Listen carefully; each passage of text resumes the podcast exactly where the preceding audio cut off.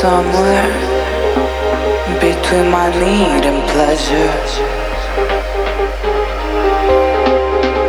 Underneath each thought and each desire, a ransom